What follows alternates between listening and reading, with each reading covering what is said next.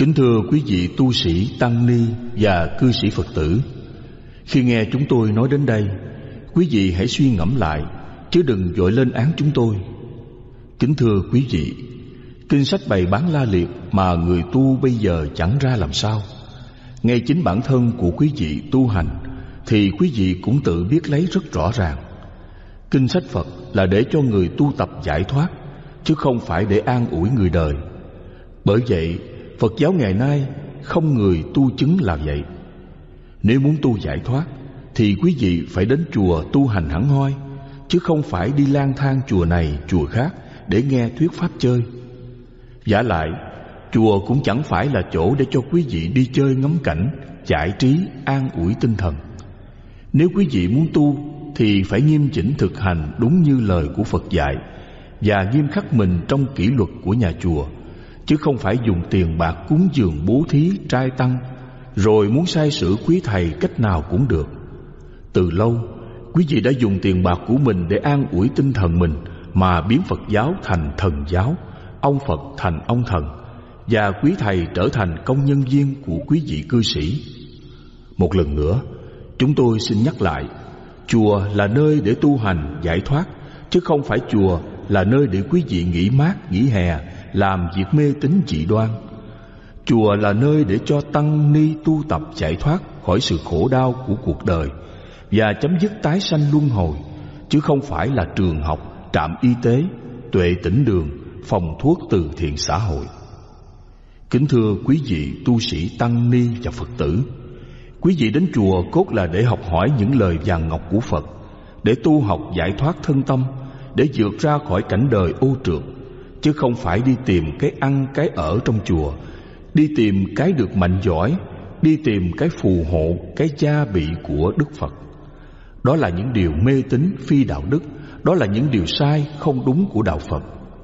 Khi đến chùa, quý vị đừng làm bận tâm những người tu hành ở đây, vì cái ăn, cái mặc của quý vị. Khi đi đến chùa, quý vị đừng để người tu hành phục vụ quý vị mà mất phước. Khi đi đến chùa Quý vị đừng ăn mặc hở hang bày cha hở thịt Mặc quần áo màu sắc rực rỡ Bông hoa lòe loẹt. Khi đi đến chùa Quý vị đừng thoa son, đánh phấn Như đi dự tiệc tùng, đám cưới, đám hỏi. Khi đi đến chùa Quý vị đừng làm ồn ào, cười nói Phải giữ mình có nết hạnh. Khi đi đến chùa Đừng nghĩ mình có xe hơi, xe gắn máy Thì cứ chạy đậu sát thềm chùa.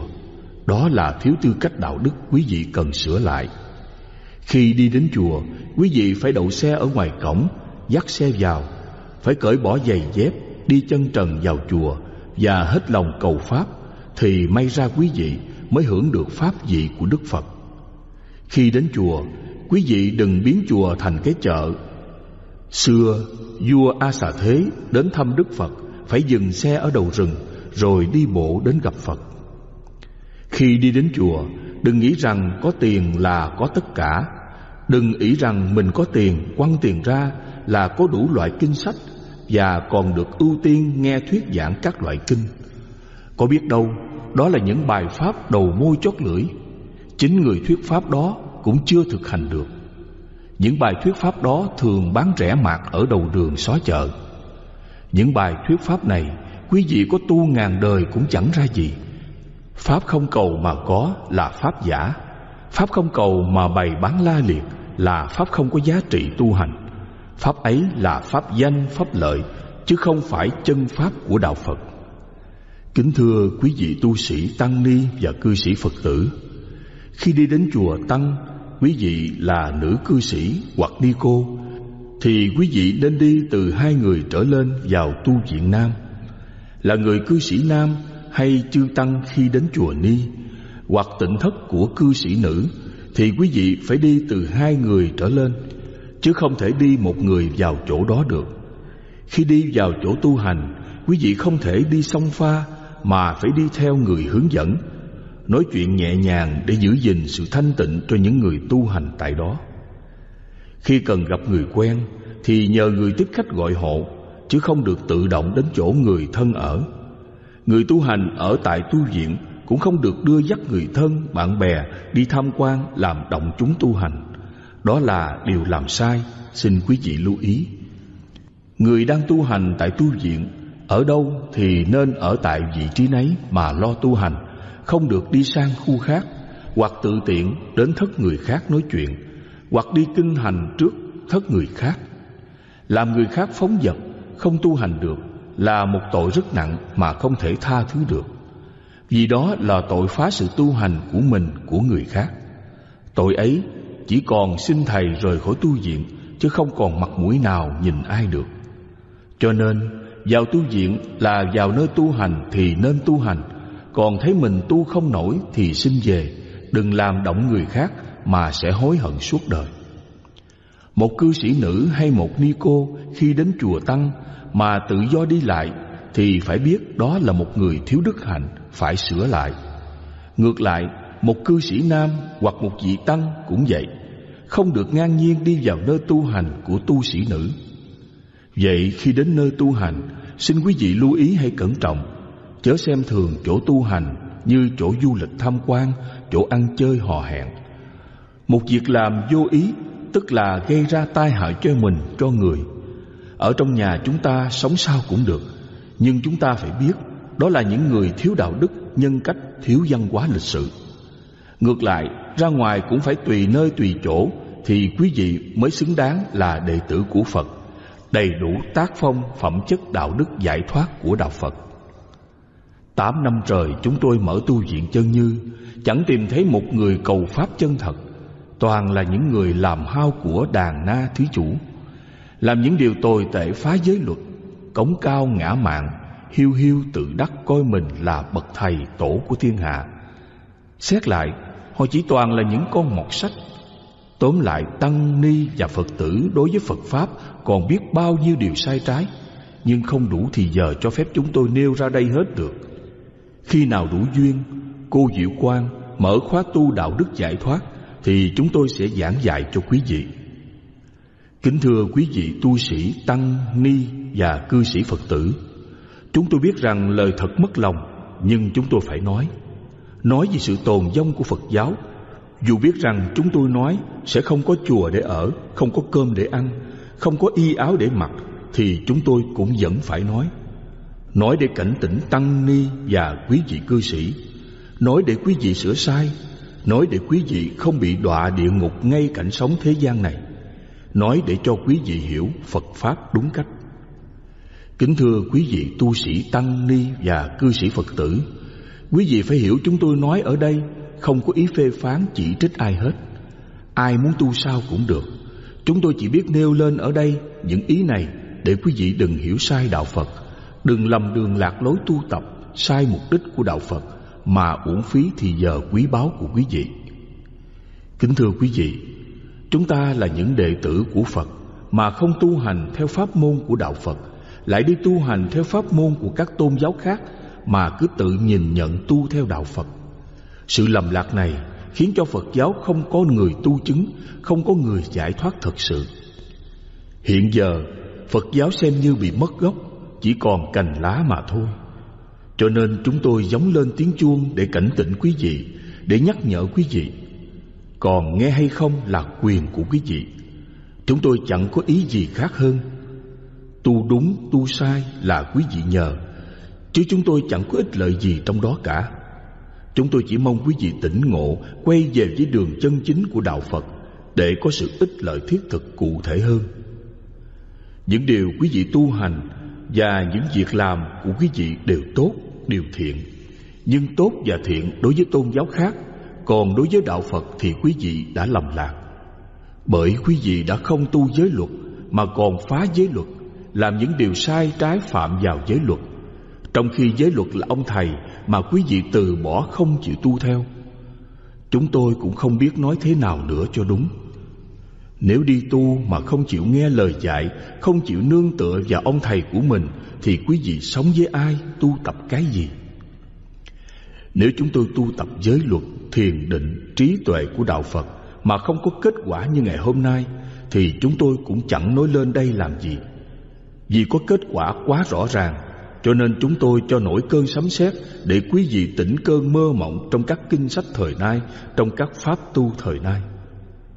Kính thưa quý vị tu sĩ, tăng ni và cư sĩ Phật tử, Quý vị hãy cùng chúng tôi sửa sai lại những gì quý vị đã từ lâu không biết đã làm sai. Quý vị hãy chấm dứt đừng vì lợi ích nhỏ mọn, ích kỷ cá nhân tầm thường mà làm tổn hại Phật Pháp. Bấy lâu nay cũng vì hiểu sai Phật Pháp, tu sai mà tưởng là bồi đắp xây dựng Phật Pháp. Vì thế, dầu quý vị có tìm khắp nơi trên thế giới cũng không tìm ra một bậc tu chứng. Chúng tôi sẽ giải nghi cho quý vị về con đường thiền đông độ. Chúng tôi biết rằng khi nói đến thiền đông độ là chạm đến thầy chúng tôi. Song chúng tôi tin rằng thầy chúng tôi không phải là người tầm thường. Thầy chúng tôi luôn sáng suốt và thường để tâm theo dõi chúng tôi, sẵn sàng giúp đỡ chúng tôi trên bước đường tu tập, cũng như khai thác những kinh nghiệm gì mà chúng tôi đã gặt hái được kết quả lợi ích thiết thực và cụ thể của đạo Phật để lấy đó phục hồi, chấn hưng, làm sáng tỏ thiền tông Việt Nam.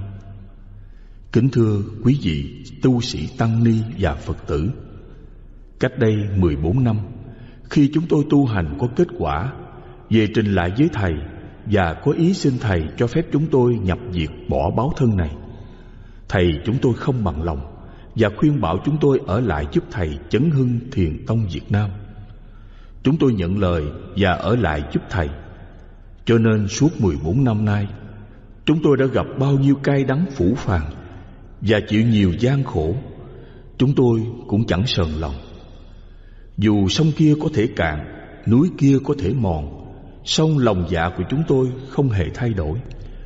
Nguyện đem đời tu hành của mình làm viên đá để thầy chúng tôi xây dựng lại ngôi nhà thiền tông Việt Nam như ước vọng của thầy chúng tôi. Chúng tôi biết rằng thầy chúng tôi không bao giờ cố chấp chịu khô cằn trong giáo điều thiền đông độ và cũng không bao giờ chịu chết cứng trong giáo điều thiền trúc lâm yên tử. Vì thầy đã từng nói với chúng tôi, thầy trò hiểu nhau là hơn hết. Mặc dù thầy chúng tôi nói với quý vị Chúng tôi tu lạc vào thiền ngoại đạo bị ngủ ấm ma Và còn nói với quý vị Chúng tôi chẳng hiểu Phật Pháp. Chúng tôi tu theo tiểu thừa tiêu nha Bại chủng, trồi khô, mộng lép Hoặc nói chúng tôi khai trừ thầy. Những lời nói này Quý vị không thể hiểu nổi thầy chúng tôi đâu. Quý vị nên nhớ Nhờ có thầy chúng tôi mà quý vị mới biết đến chúng tôi ngày nay. Thầy chúng tôi đã tận tụy hy sinh cả đời mình vì Phật Pháp. Tìm thấy cái gì hay trong kinh sách Rồi đem ra kêu chúng tôi về cho tu tập. Cho nên cuộc đời của thầy chúng tôi Nguyện đem hết sức mình lo cho Tăng Ni và Phật tử quá nhiều. Luôn luôn lúc nào thầy của chúng tôi Cũng chịu cực khổ lo giảng kinh, dạy đạo Và còn dịch viết kinh sách thiền Để cho quý vị không lầm đường tu hành. Bởi vậy chúng tôi tin thầy của chúng tôi hơn ai hết.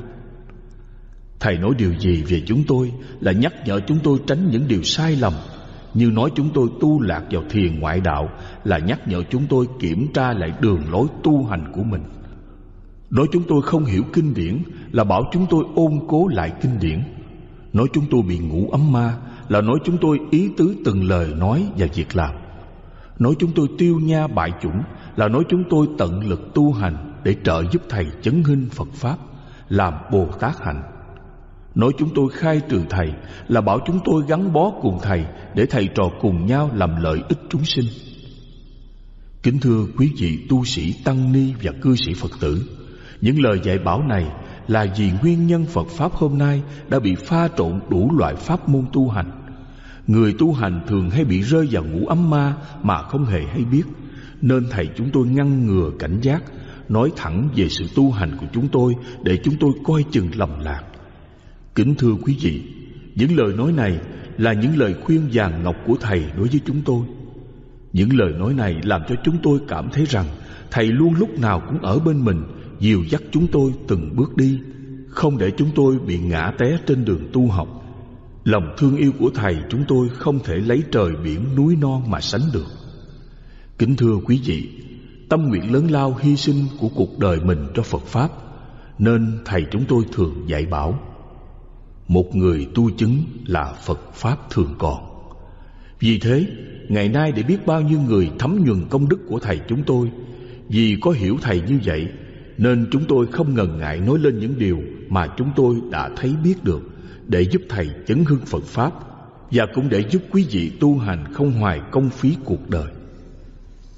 So sánh các loại thiền Kính thưa quý vị, tu sĩ Tăng Ni và cư sĩ Phật tử theo con đường tu của Đạo Phật hiện giờ có muôn dạng nẻo, Chọn sai pháp môn tu hành Thì uổng phí một đời không có kết quả Theo sử 33 vị tổ sư thiền Ấn Độ và Trung Hoa, Thì con đường thiền này do từ Đức Phật Thích Ca Mâu Ni chỉ dạy Qua câu chuyện Niêm Phong trên núi Linh Thứu Ngài Ca Diếp mỉm cười thì chắc quý vị ai cũng biết rõ.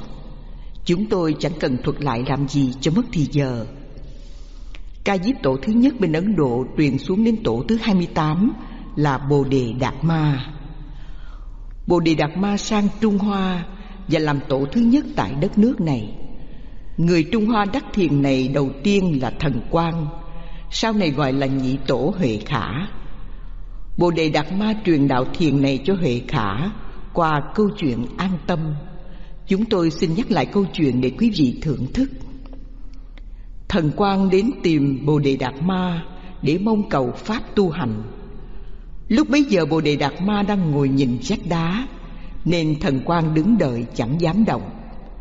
Mãi đến hôm sau, tuyết phủ lấp gối, bồ đề đạt ma mới quay ra hỏi, ngươi đến cầu gì mà phải khổ sở dứt dạ quá vậy? Thần quan đáp, Con đến cầu Pháp. Ta có Pháp gì để ngươi cầu? Bạch Hòa Thượng, Tâm con bất an. Người lấy tâm ta an cho. Thần quan đứng nhìn quanh quất, Chẳng tìm thấy tâm đâu, liền bạch. Bạch Hòa Thượng, Tâm ở đâu? Làm sao con lấy được? Ta đã an tâm ngươi rồi đó. Thần quan bèn quỳ xuống đảnh lễ tổ, Nhận pháp an tâm. Ngay câu nói mà liền hiểu là đốn ngộ. Như vậy thần quan đã ngộ Pháp an tâm, Tức là ngộ Phật tánh, Còn gọi là kiến tánh. Qua câu chuyện này, Quý vị có thể hiểu Pháp an tâm không? Để chúng tôi so sánh chỗ Pháp an tâm Và Kinh Nguyên Thủy Thì quý vị thấy rõ ràng. Theo Kinh Tứ Niệm xứ, Phật đã dạy, Vô thường, khổ, không, vô ngã chỗ pháp an tâm của bồ đề đạt ma tương ưng chỗ phật dạy tâm vốn không. Khi thần quan nhìn lại để tìm kiếm tâm, thì tâm không thấy đâu. Nhưng khi khởi niệm thì liền có tâm, không niệm thì không tâm. Vậy khi không niệm tâm, quý vị có an không? Vì không niệm thì còn chỗ nào gọi là phiền não bồ đề? Thì còn chỗ nào gọi là tham sân si ái? Thì còn chỗ nào gọi là sanh tử? Cho nên bồ đề đạt ma gọi là an tâm. Vì pháp môn an tâm của bồ đề đạt ma có giống pháp môn chẳng nghĩ thiền, nghĩ ác, bản lại diện một hiện tiền của lục tổ huệ năng không? Kính thưa quý vị phật tử, khi tâm chẳng nghĩ thiện nghĩ ác, thì tâm ở trong trạng thái không niệm. Tâm ở trong trạng thái không niệm là tâm không. Tâm không là tâm không phiền não Không phiền não là tâm an ổn Tâm an ổn là an tâm Như vậy bây giờ quý vị đã hiểu rõ hai pháp giống nhau không khác nhau phải không? Chúng tôi xin kể lại câu chuyện bản lai diện mục để quý vị thưởng thức. Khi Huệ Minh đuổi theo Huệ Năng để giành y bác lại, lục tổ Huệ Năng biết chạy không thoát khỏi, nên bỏ y bác bên vệ đường đứng đợi. Khi Huệ Minh đuổi kịp, Huệ Năng bình tĩnh bảo: Người đến đây cầu pháp hay cầu y bác? Nếu cầu y bác thì y bác ở đây, người cứ lấy đi đi. Huệ Minh cúi đầu đảnh lễ tác bạch, còn đến cầu pháp chẳng cầu y. Chẳng nghĩ thiện nghĩ ác, cái gì là bản lai diện mục của thượng tọa Huệ Minh? Huệ Minh đảnh lễ tổ Nhận pháp bản lai diện mục rồi trở về. Kính thưa quý vị, tu sĩ Tăng Ni và cư sĩ Phật tử, Bây giờ chúng ta đem hai pháp này so sánh với kinh phát triển. Vì lúc nãy chúng ta đã đem so sánh với kinh nguyên thủy rồi. Kinh Kim Cang Bát Nhã có câu, Ưng vô sở trụ nhi sanh kỳ tâm. Do câu kinh này mà lục tổ Huệ Năng đã kiến tánh. Nghĩa của câu kinh này dạy đừng nên trụ tâm chỗ nào cả Thì tâm kia hiện tiền. Kính thưa với quý vị Tâm của chúng ta thường trụ ở ba chỗ Niệm thiện, niệm ác và không niệm. Kinh này dạy chúng ta ở chỗ không Không trụ tức là không niệm Không niệm tức là tâm vốn không Tâm vốn không tức là an tâm An tâm tức là chẳng nghĩ thiện nghĩ ác. Chẳng nghĩ thiện nghĩ ác tức là bản lai diện mục. Bản lai diện mục tức là Phật tánh. Chỗ vô trụ này còn nhiều tên khác nhau Mà chúng ta từng gặp trong các kinh sách phát triển Và kinh sách thiền đông độ. Bây giờ, quý vị đã hiểu kinh và lời của tổ đều khế hợp nhau, Nên người đời sau gọi là thiền giáo đồng hành. Thiền đông độ chia làm ba giai đoạn. Giai đoạn đầu thiền Giai đoạn giữa thiền Và giai đoạn cuối thiền. Ba giai đoạn gồm có, một, Từ pháp môn an tâm đến pháp môn bản lai diện mục Là giai đoạn đầu của thiền đông độ. Hai, Từ số đệ tử của lục tổ Huệ Năng đến lâm tế Là giai đoạn giữa thiền. Ba, từ số đệ tử của Lâm Tế đến Hư Dân Hòa Thượng và La Hỏa Thiền Sư là giai đoạn cuối thiền. Giai đoạn đầu thiền, sự khai ngộ cho đệ tử dễ hiểu, dễ ngộ. Cho nên lúc bấy giờ, người theo tu rất đông, nhất là thời kỳ lục tổ huệ năng. Người nghe qua liền ngộ, chẳng cần phải moi đầu nặng óc tìm kiếm. Chúng ta phải nói, Thiền đông độ cực thịnh nhất ở giai đoạn này Như hoa thiền đến thời kỳ rộ nở khi nhận ra pháp này Thiền đông độ gọi là ngộ. Ngộ xong rồi phải bảo nhậm Còn gọi là tiệm tu, Giữ tâm hay chúng sanh độ Phật. Vì vậy mà có từ ngữ, Đốn ngộ rồi tiệm tu. Tiệm tu có nghĩa là tu lần lần. Mục đích của thiền này là nhắm vào Phật tánh. Vì có ngộ được Phật tánh mới thành Phật, Nên gọi là kiến tánh thành Phật. Ngộ Phật tánh tức là nhận ra pháp môn tu hành. Nhận ra pháp môn tu hành, Tức là nhận ra pháp môn chẳng nghĩ thiện, nghĩ ác. Chỗ chẳng nghĩ thiện, nghĩ ác Là chỗ chẳng có pháp môn, Nên thiền này còn gọi là chẳng có pháp môn nào. Chỗ chẳng có pháp môn nào Biết lấy cái gì tu hành. Do đó, Kinh Kim Cang dạy cách tu, Bồ Tát độ chúng sanh Mà không thấy mình độ. Độ hết chúng sanh thì thành Phật. Bát Nhã Tâm Kinh dạy, Đa thời chiếu kiến ngũ uẩn giai không. Kinh Lăng Nghiêm dạy, Phản văn văn tự tánh. Kinh viên Giác dạy, Tri huyễn tức ly Ly huyễn tức giác. Các tổ sư thiền dạy, Chăn trâu, gọi ông chủ, biết giọng liền buông, tham thoại đầu, tham công án khởi nghi tình vân vân thầy chúng tôi giải thích, cách tu của kinh kim cang dừng hết vọng tưởng là thành phật. Thiền sư huệ hải cũng dạy như vậy. Thiền sư dược sơn dạy, ngàn thánh cũng chẳng làm. Nghĩa là cái biết không cho mất. Nhờ cái biết trong cái không niệm thiện, niệm ác lâu ngày thuần thục, nên gọi là da mỏng, da dày đều rớt sạch. Giữ tâm chẳng niệm thiện, niệm ác còn gọi là chăn trâu. Vọng tưởng hết gọi là hết chăn trâu. Hết chăn trâu là thành tựu, cũng như kinh kim cang dạy độ hết chúng sanh là thành phật. Kính thưa quý vị tu sĩ tăng ni và cư sĩ phật tử, việc làm này không phải dễ, cho nên tổ sư hoàng mã đã dạy, thoát khỏi trần lao việc chẳng thường, hoặc chẳng phải một phen sương lạnh buốt hoa mai đâu dễ ngửi mùi hương. Cho nên, chăn trâu và độ chúng sanh mãi không hết. Thiền sư mới nghĩ ra cách biết giọng liền buông.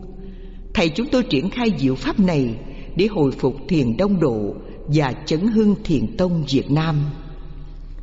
Trong thời gian chúng tôi theo học tại thiền viện chân không, Thầy chúng tôi dùng phép an tâm khai ngộ chúng tôi Và dạy chúng tôi cách tu biết giọng liền buông. Kính thưa quý vị Kinh Phát triển và Thiền Đông Độ dạy cách tu quá đơn giản Nhưng Kinh Phát triển và Thiền Đông Độ không ngờ Khi tâm hết vọng tưởng Thì tâm không bao giờ chịu đứng yên một chỗ chẳng niệm thiện niệm ác Mà lại lặn xuống rơi vào trạng thái mất tiêu. Nên trong thập mục ngưu đồ Tranh thứ tám người trâu đều mất Giống như ở trạng thái hôn trầm, thùy miên, vô ký, ngoan không Đều có trạng thái mất tiêu, người trâu đều mất. Ở chỗ trạng thái hôn trầm, thùy miên Thì các thiền sư đều biết mặt nó. Do đó các ngài là một phen khổ sở Không biết làm cách nào phá được nó. Qua những trang tự thuật của các ngài tu hành Chúng tôi biết các ngài không có cách phá. Cho đến vô ký ngoan không thì trong phần tự thuật các ngài không có kể đến. Qua kinh nghiệm bản thân của chúng tôi Thì các pháp tu từ các pháp độ chúng sinh chăn trâu Gọi ông chủ và biết giọng liền buông Đều không đủ lực dừng niệm thiện niệm ác Thì làm sao phá được hôn trầm, thùy miên, vô ký, ngoan không? Nên các ngài phải lấy dùi đóng vào chân Trèo lên cây ngồi thiền Lấy gốc cây tròn làm gối kê đầu. Những việc làm này chỉ là một trò đùa với hôn trầm thùy miên, Không thể hàng phục được nó.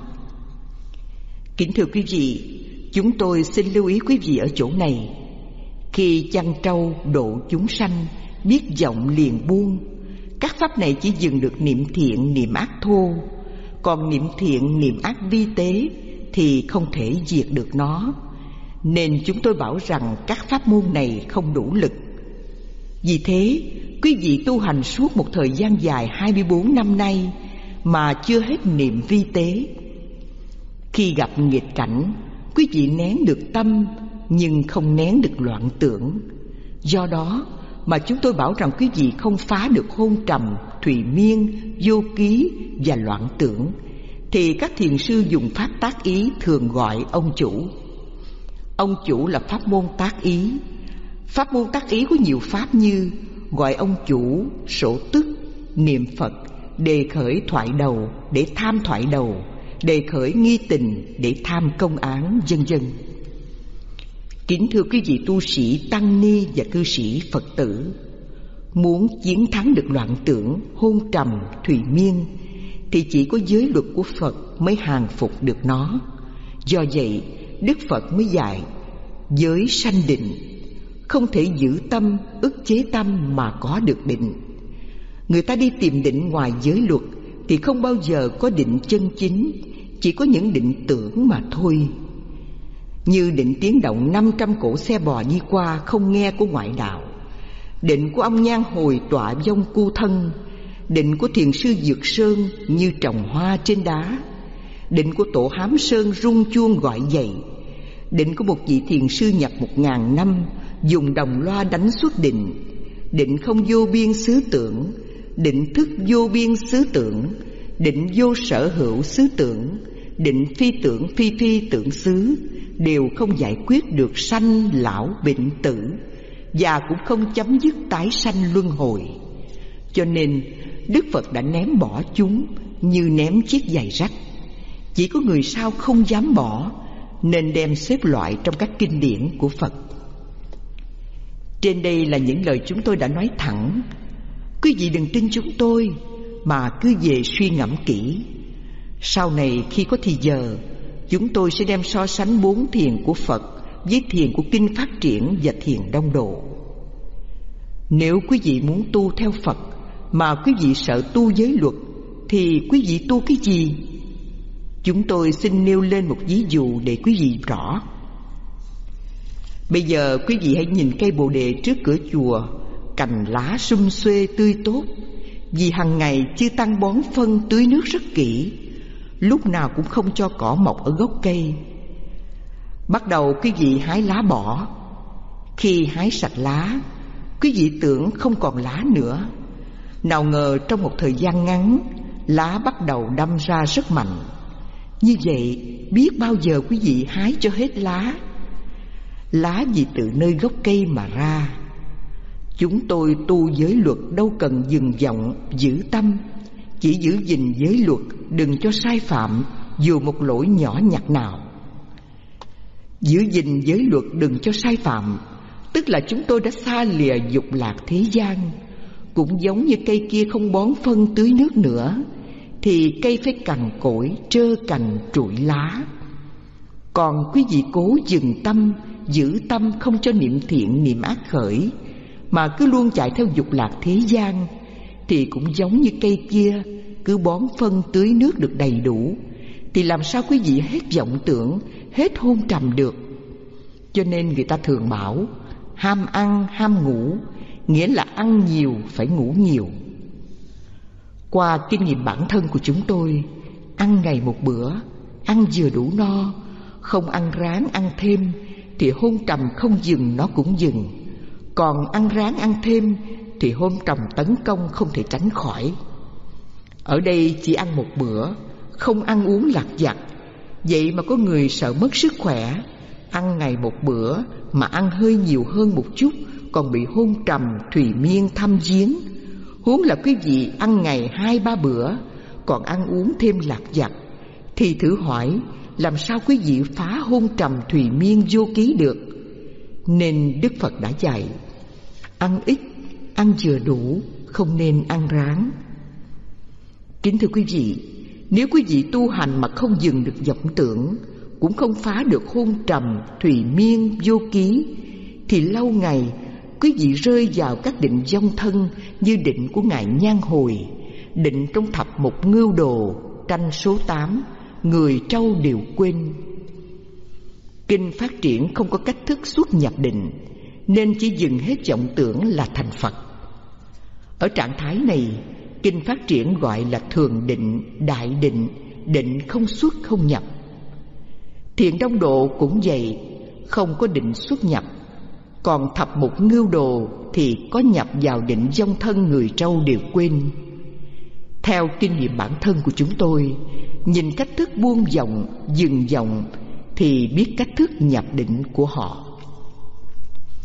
Bây giờ chúng tôi so sánh hai thứ thiền định của Phật và Tổ Để quý vị suy ngẫm. Theo thiền của Đạo Phật Muốn hàng phục vọng tâm của mình nhập sơ thiền thì chúng tôi cần giữ gìn giới luật nghiêm túc. Sống là ba hạnh ăn, ngủ và độc cư. Do ba hạnh này chúng tôi nghiêm trì được giới luật Bảo vệ được sáu căn Tức là bảo vệ được tâm của chúng tôi.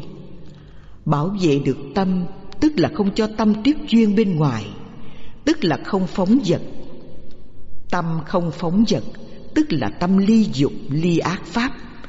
Nhờ đó tâm chúng tôi thanh tịnh tâm thanh tịnh là tâm tỉnh thức.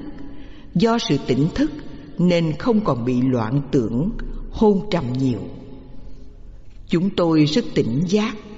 Thường thấy biết cái tâm ham muốn và tham dục của mình còn nhiều hay ít. Nhờ thấy được nó, chúng tôi ly được dục và các ác pháp không làm tâm chúng tôi dao động. Nhờ ly được dục, Chúng tôi thấy được cuộc sống thoải mái không bị ràng buộc bởi dục lạc thế gian. Tâm thường lặng lẽ, rỗng rang, Nhưng rất sáng suốt, Mọi vật không qua được ý tứ của chúng tôi. Như vậy là chúng tôi đã tỉnh giác trên mỗi niệm. Tỉnh giác trên mỗi niệm Là chúng tôi đã làm chủ được tâm mình. Làm chủ được tâm mình, Tức là tâm bất động. Hay nói cách khác là chúng tôi nhập bất động tâm định. Từ đó chúng tôi thấy mình làm chủ được tâm trong cuộc sống hàng ngày.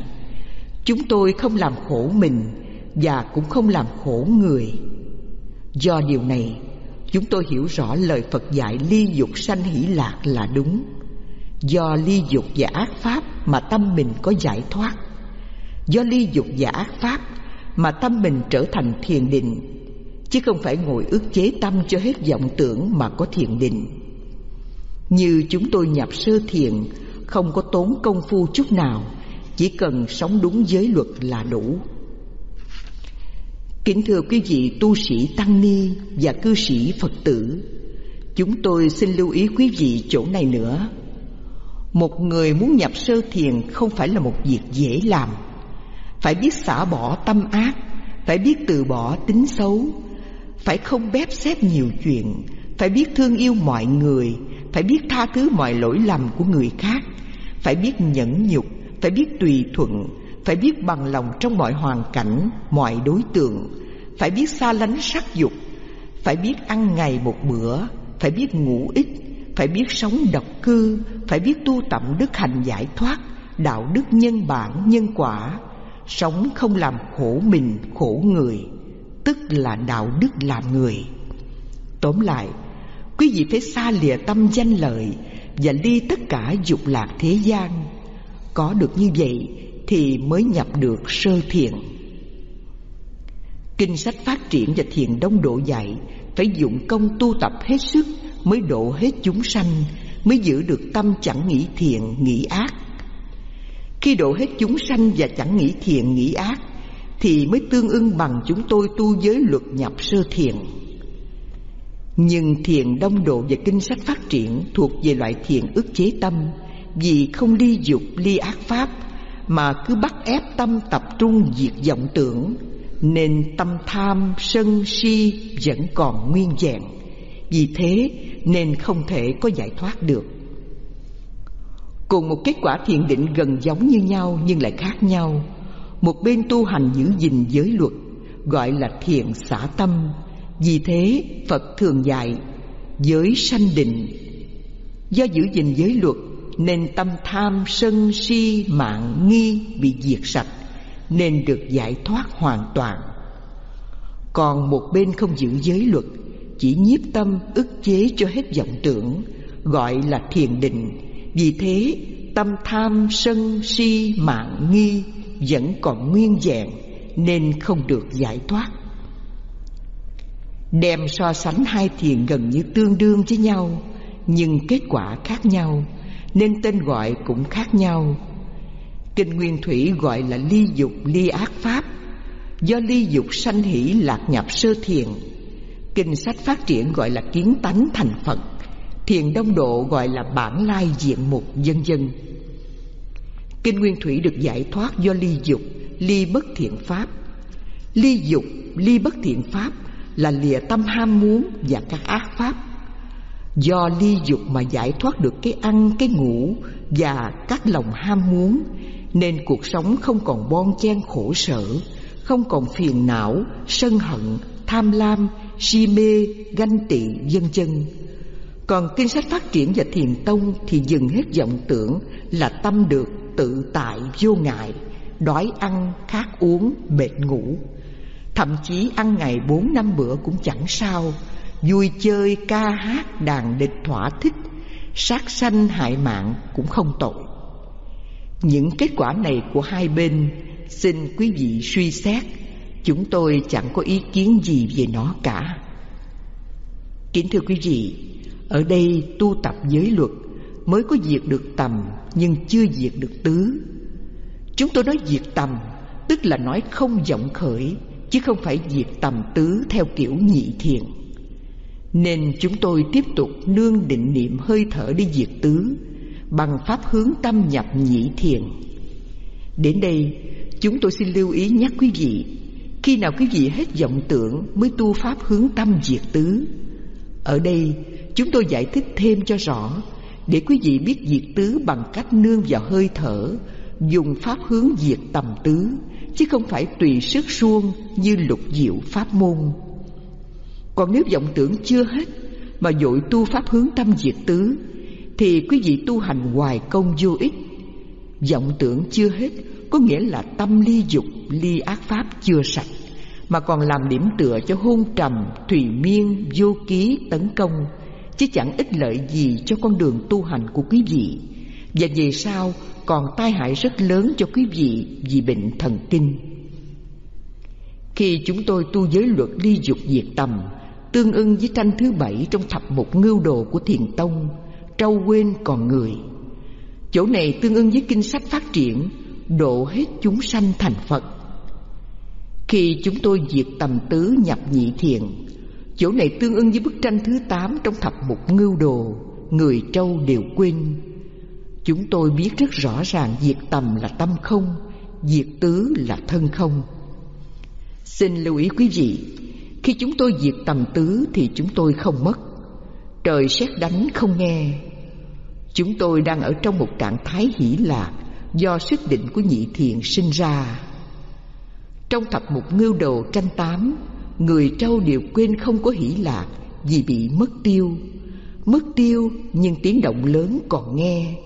Đó là trạng thái dông thân Còn gọi là tưởng vô xác định. Một trạng thái không tưởng giống như người trong mộng.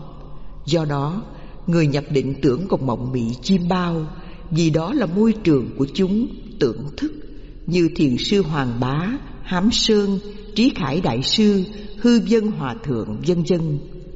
Phải nói rằng hầu hết các thiền sư đông độ đều còn nằm chim bao Tức là còn tưởng dục.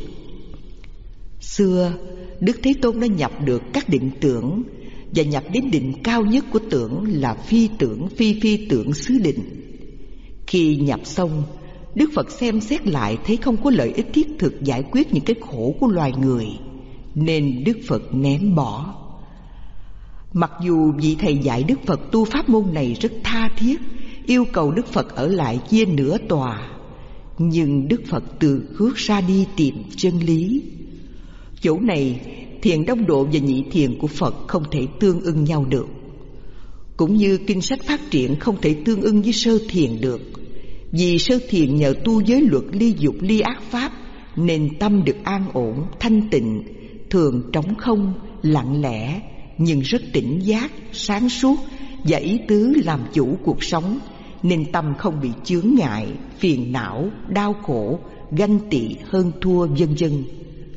Còn kinh sách phát triển khi độ hết chúng sanh Thì tâm như như bất động, Giống như một vị thiền sư nào đó Cứ ôm ấp chữ như trên đầu, nên qua sông quên mặc quần áo. Trong cuốn góp nhạc cát đá, Có thuật lại một vị thiền sinh Khi sư phụ sai lấy cái thùng thì mang cái rổ. Thiền sư cả cười cho là đệ tử của mình đắc đạo vô phân biệt. Kính thưa quý vị Chỗ vô phân biệt này không phải là chỗ vô tâm. Vì cái biết vẫn còn Nhưng không có phân biệt. Chỗ này nói được chứ không làm được. Ở đây Kinh sách phát triển và thiền đông độ chấp nhận chỗ này là tu xong.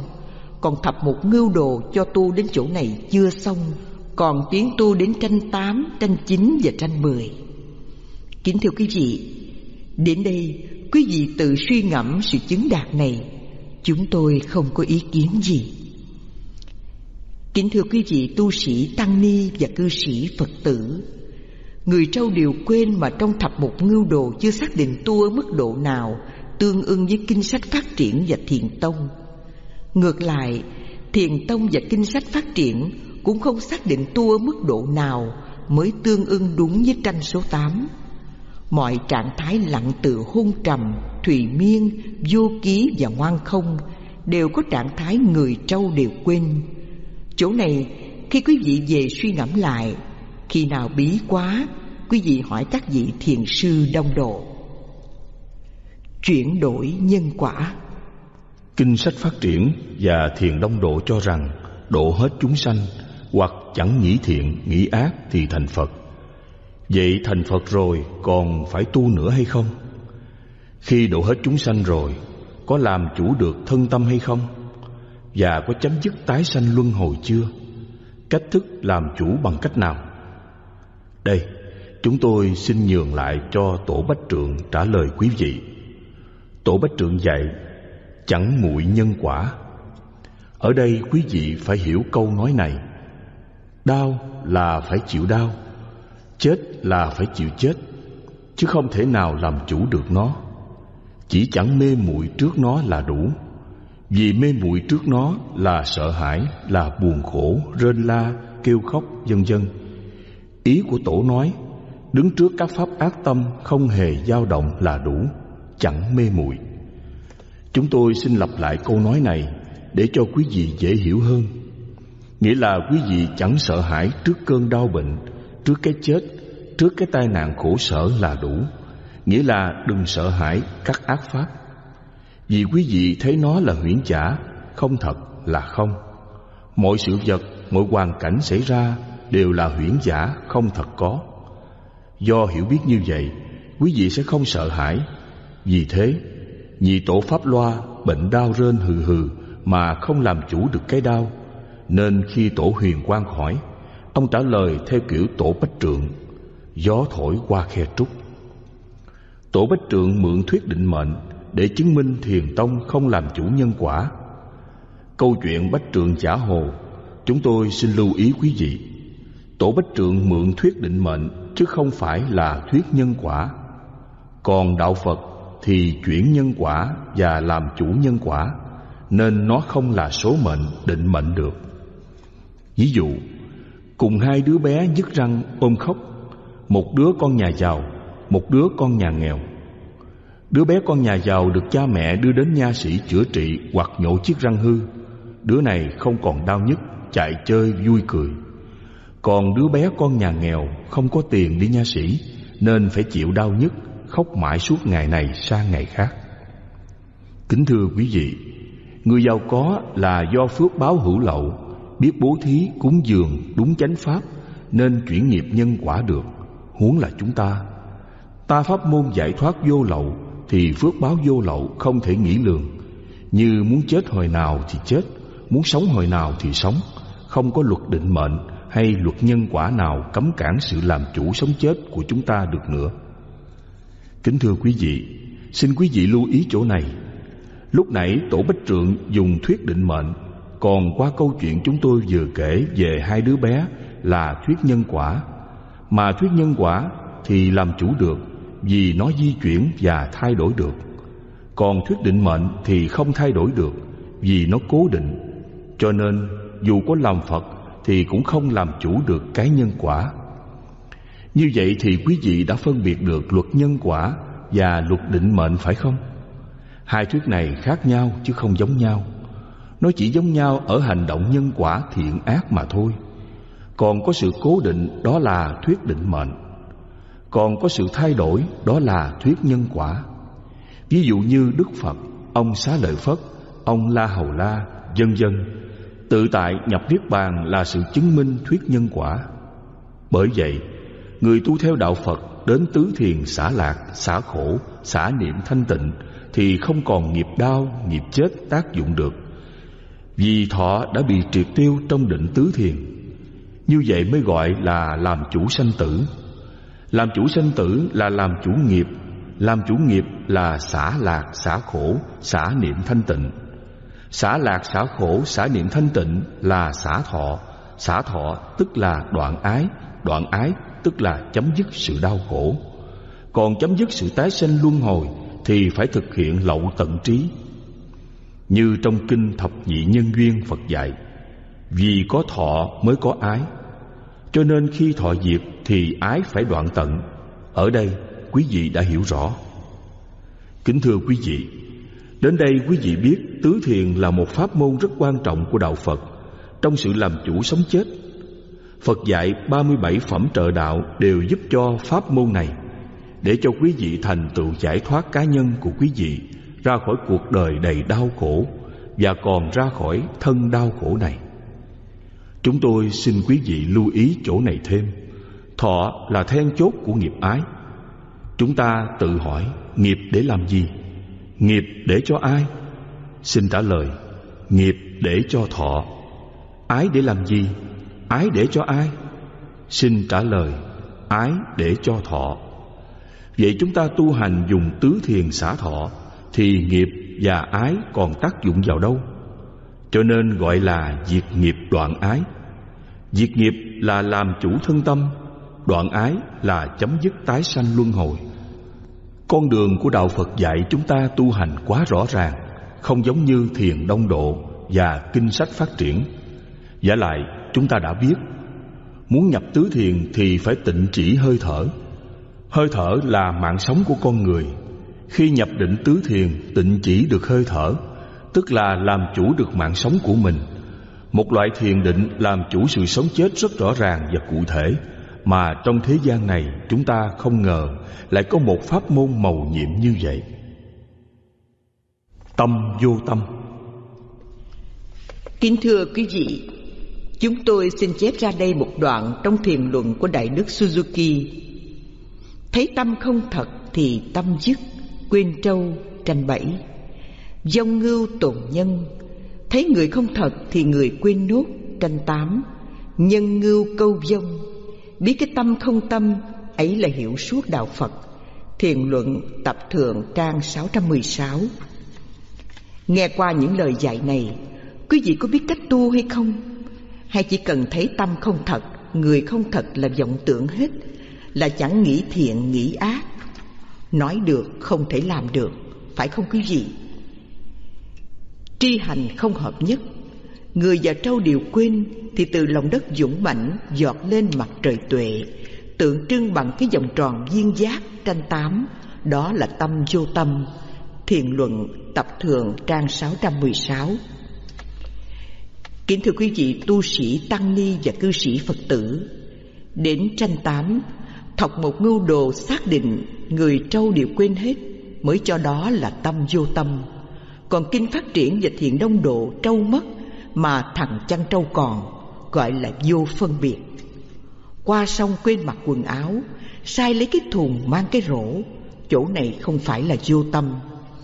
Ở chỗ thập một ngưu đồ tranh tám Mới là chỗ tâm vô tâm. Chỗ này mới gọi là năng sở không còn. Thầy chúng tôi dạy, Năng sở không còn là vô tâm Hay là tranh số tám. Thập một ngưu đồ cho chỗ vô tâm là chưa viên mãn Nên bảo vô tâm còn cách một lớp rào. Vì thế phải tiếp tục tu hành Tiến tới tranh chín, tranh mười. Kính thưa quý vị Cái vòng tròn tượng trưng cho trí tuệ Từ trong lòng đất người trâu đều quên sanh ra. Thập một ngưu đồ của thiền tông Không xác định được người trâu đều quên ở mức độ nào Mà trí tuệ phát sáng. Hôn trầm, thùy miên, vô ký, ngoan không Cũng có trạng thái người trâu đều quên. Rồi cũng từ trong đó có trí tuệ phát sáng Cũng ngộ những công án Cũng thông suốt các lý luận của thiền tông Và các kinh sách phát triển. Những trí tuệ phát sáng này chúng tôi gọi là tưởng tuệ. Tưởng tuệ là do từ trong định tưởng phát ra Tùy theo ở mức độ nhập định tưởng lâu, mau, sâu, cạn.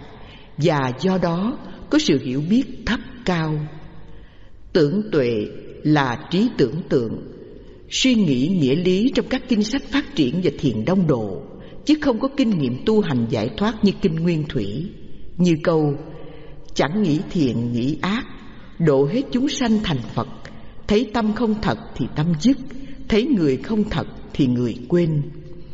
Những câu nói này là tưởng tuệ, Không tu hành gì được. Bằng chứng kinh sách thì nhiều mà người tu chẳng ra gì. Nghe thì hiểu lý Mà thực hành thì không vô. Bởi vậy có hàng trăm hàng ngàn người theo tu với mã tổ Mà người ngộ đạo, ngộ được tâm Ngồi đạo tràng tu hành chỉ có 84 người. Nhưng đến khi thành tựu chỉ còn có hai ba người Tức là những người nhập được định Trong đó có thiền sư Dược Sơn. Phải nói Thiện đông độ có nhiều đạo tràng mà đạo tràng của Mã Tổ là số người tu đông nhất, Nhập định được thì cũng không được mấy người, Nhưng lại là định tưởng, Định không làm chủ được sự sống chết. Loại thiền định này nhập để mà chơi, Cũng như Đức Phật nhập phi tưởng phi phi tưởng xứ, Để mà biết phi tưởng phi phi tưởng xứ mà thôi. Như vậy thì có nghĩa lý gì cho cuộc đời tu hành? Kính thưa quý vị, Giai đoạn đầu thiền Người ngộ thì đông Mà tu thành tựu thì quá ít. Không giống như câu nói kiến tánh thành Phật. Biết bao nhiêu người đã thấy chỗ nghĩ không thiện không ác Mà có làm Phật được đâu? Mà có thành Phật chỗ nào? Do pháp môn tu không kết quả Các thiền sư phải thay đổi cách khai ngộ và cách tu. Bắt đầu họ dùng các công án rắc rối hơn Hoặc đánh, hoặc la, hoặc hét Để hạn chế người ngộ. Đó là giai đoạn giữa thiền. Bắt đầu từ các đệ tử của lục tổ Huệ Năng đến lâm tế Thì cách tu tập họ cũng còn giữ cách tu cũ Nhưng có thêm nhiều thứ thiền như Một, lục diệu môn gồm có sáu pháp tu tập Sổ, tùy, chỉ, quán, hoàng, tịnh. Hai, thiền hơi thở gồm có bốn pháp tu tập Phong, khí, suyễn, tức. Ba, pháp môn tịnh độ gồm có lục tự di đà. Thiền lục diệu pháp môn do Trí Khải Đại Sư sản sanh. Thiền hơi thở phong, khí, xuyển, Tức do một vị thiền sư, Có lẽ là cảnh phong, Mà chúng tôi không nhớ tên rõ. Pháp môn tịnh độ Do thiền sư Huệ Diễn lập liên trì thư xã Và sớ giải kinh tịnh độ. Thiền sư Duyên Thọ Vĩnh Minh tán thán pháp môn này. Khi con đường thiền đông độ tu không có kết quả, Người ta mới sinh ra nhiều pháp môn như vậy.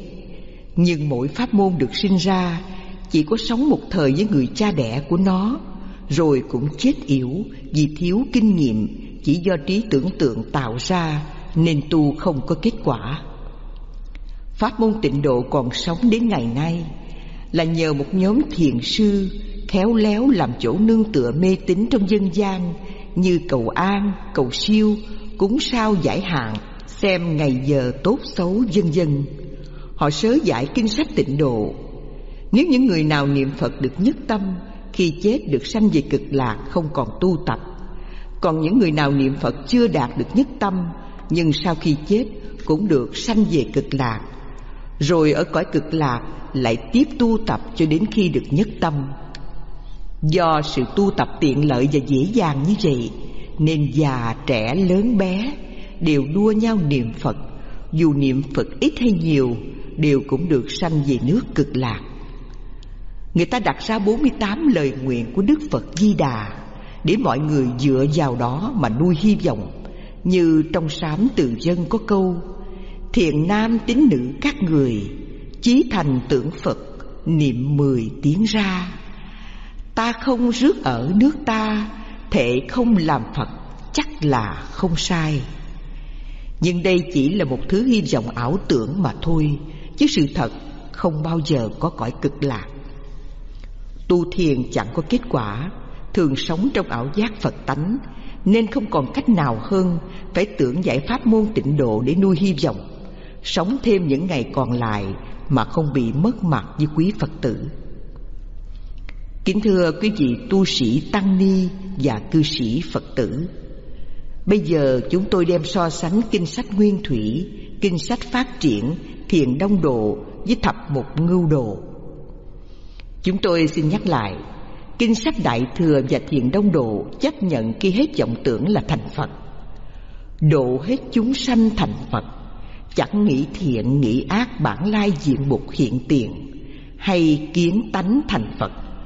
Chỗ này kinh sách Phát Triển và Thiền Đông Độ, chỉ tương ưng với thập một ngưu đồ ở tranh số bảy, ngưu vong tồn nhân. Thầy chúng tôi dạy, trâu mất, người chăng phải còn. Chỗ này của thầy chúng tôi tương ưng với tranh bảy, với kinh sách phát triển và với thiền đông độ, nhưng không thể tương ưng với thập một ngưu đồ tranh tám được. Kinh sách phát triển và thiền đông độ tu đến chỗ này được xem là thành phật. Phật là đại giác giác là trí tuệ.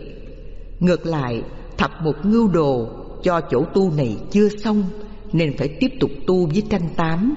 Nhân ngưu câu vong, Người trâu đều mất, Người trâu đều quên. So với thập một ngưu đồ ở tranh tám, Kinh sách phát triển và thiền đông độ không có trạng thái nào tương ưng. Trong khi đó, Kinh Nguyên Thủy tuy có vẻ tương ưng Mà thực ra lại khác. Ở thập một ngưu đồ khi người trâu đều quên thì mất tiêu, rồi phát ra trí tuệ. Nhưng kinh nguyên thủy thì không mất tiêu, mà ở trong trạng thái hỷ lạc do định nhị thiền sanh, như chúng tôi đã nói ở trên. Ở thập một ngưu đồ, khi trí tuệ hiện ra, thì hành giả thấy mình và dạng hữu là một, nên thiền sư thiền lão dạy. Thúy trúc quỳnh hoa phi ngoại vật, bạch dân minh nguyệt lộ toàn chân, dịch Trúc biết hoa vàng đâu cảnh ngoài, Trăng trong mây bạc hiện toàn chân. Thấy mọi vật là mình Mình là mọi vật là tranh số 9 Phản bổn hoàng nguyên, Trong thập một ngưu đồ. Tu đến chỗ này, Sau một năm nhập thất, Thầy chúng tôi tuyên bố trước Tăng Ni và Phật tử Là thầy đã về đến nhà, Tranh số 9 phản bổn hoàng nguyên. Sau khi ra thất thầy chúng tôi cho xây cất thiền viện Trúc Lâm, phát huy thiền tông Việt Nam để tăng ni và Phật tử có chỗ tu hành chân chính, Đó là thầy chúng tôi đang ở tranh mười Thõng tay vào chợ.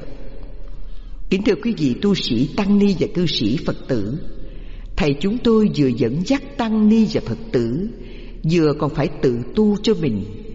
Thế là cho đến hôm nay Thầy chúng tôi đã đi suốt quãng đường thập một ngưu đồ của Thiền Tông. Kính thưa quý vị Như vậy xét qua cách thức tu hành để đi đến kết quả Thì kinh sách phát triển và thiền đông độ giống nhau. Còn thập một ngưu đồ thì không giống kinh sách phát triển và thiền đông độ. Riêng kinh nguyên thủy độc lập Không giống kinh sách phát triển, thiền tông và thập một ngưu đồ. Cho nên Pháp môn của Đức Phật hiện giờ trong các chùa hành trì là pháp môn phát triển, pháp môn tổng hợp. Vì thế, chúng ta đừng hiểu các pháp môn là các phương tiện di chuyển, mà phải hiểu mỗi pháp môn là một con đường đi. Mỗi con đường đi, nó sẽ dẫn chúng ta đến một nơi riêng của nó. Kính thưa quý vị, đến đây quý vị cần suy ngẫm kỹ, chứ quý vị đừng hiểu trăm sông đều về biển cả. Đem pháp môn tu hành của Đức Phật ví dụ như vậy là sai vì mọi pháp môn tu hành không phải là những môn học được xếp loại thấp, cao Để nối tiếp nhau theo lớp lan Mọi pháp môn có thấp, cao tự riêng nó. Cho nên chúng ta tu đúng thì đúng ngay từ lúc ban đầu, Mà đã tu sai thì cũng tu sai ngay từ lúc ban đầu. Nếu đường đi về thành phố Hồ Chí Minh Thì phải về thành phố. Nếu đường đi về Tây Ninh thì phải về Tây Ninh. Không thể đi Tây Ninh mà về thành phố được. Ngược lại cũng vậy. Kính thưa quý vị, Tranh thập một ngưu đồ thiền tông Do các thiền sư sau này tưởng giải sinh ra Qua kinh nghiệm tu hành của mình, Nên đã đi khá xa hơn kinh sách phát triển và thiền đông độ. Nhưng các thiền sư vẫn chấp nhận, Cho đó là kết quả của thiền tông. Vậy chúng tôi xin quý vị cứ suy ngẫm, Riêng chúng tôi chẳng có ý kiến gì hết. Nhất là hiện giờ Người theo tu thiện đông độ và kinh sách phát triển rất đông Và thời gian cũng rất dài Nhưng chẳng thấy ai làm chủ sự sống, chết, già, bệnh cụ thể. Hình thức ngồi thiền hai ba tiếng đồng hồ thì có Mà chẳng có định gì cả. Giỏi nhất của thiền đông độ là hí luận trên công án. Kính thưa quý vị tu sĩ Tăng Ni và cư sĩ Phật tử Bây giờ đến giai đoạn cuối thiền Cách khai ngộ vẫn giữ nguyên như cũ Nhưng đánh, la và hét Thì các thiền sư giảm bớt. Cách tu thì hoàn toàn thay đổi hẳn. Họ không còn tu chăn trâu Gọi ông chủ Hay viết giọng liền buông nữa Mà tham thoại đầu Tham công án Khởi nghi tình. Các ngài có ôm chặt khối nghi dùng sức mạnh của khối nghi mà tập trung tư tưởng hầu để ức chế vọng tưởng cho bằng được những điều ức chế tâm quá mạnh này khiến cho các thiền sư càng nén tâm nhiều. Và sự nén tâm nhiều này khiến cho các ngài nổi lên những cơn sân quá dữ dội, những hành động và lời nói rất thô lỗ và hung ác. Khi các ngài đối xử với các đệ tử cũng như đối với các phật tử, như thiền sư lâm tế mục châu, đạo ngô, la quả thiền sư, vân vân nhất là la quả thiền sư, dùng ngôn ngữ thô bạo kém văn hóa, nhai lại đờm chải mặc dù các thiền sư cố dùng khối nghi, mong đè bẹp được vọng tưởng để đạt được định, nhưng sự thành tựu này cũng chẳng được gì, vì chính họ đã đi xa dần giới luật và đức hạnh giải thoát của đạo phật, nên càng ngày họ tu hành không có kết quả.